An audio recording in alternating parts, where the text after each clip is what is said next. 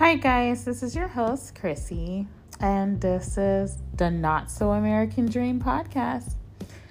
Today, I just wanted to introduce myself as your new host for this lovely podcast.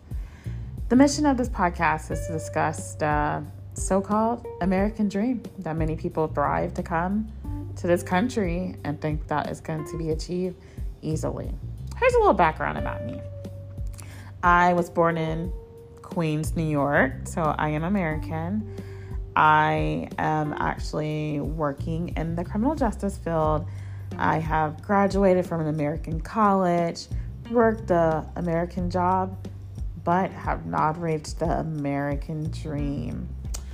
So I am actually engaged to someone who is an immigrant. Um, we have been together for some time now, and we are actually in the process of the K1. And my fiance has some expectations that he is going to achieve the American dream very easy. What is the American dream? Well, what does TV sell to people? It tells them that, hey, when you get to this country, you're to make a lot of money and you're to get a really nice car, a big house, 2.5 kids, and the white picket fence, right? Well, it doesn't work that way. You have to work your way. And being an immigrant, it makes it a lot more harder. I mean, even think about the process that we have to go through. My fiance can even work when he first gets here. Like, he's gonna be dependent on me.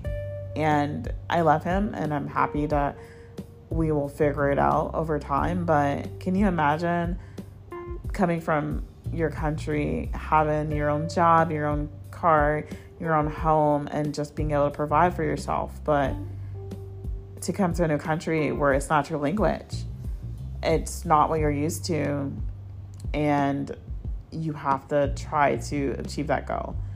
And I'm not saying it's unattainable. That is absolutely not what this podcast is about. But I just want to give people a realistic view of what to expect when you come into this country.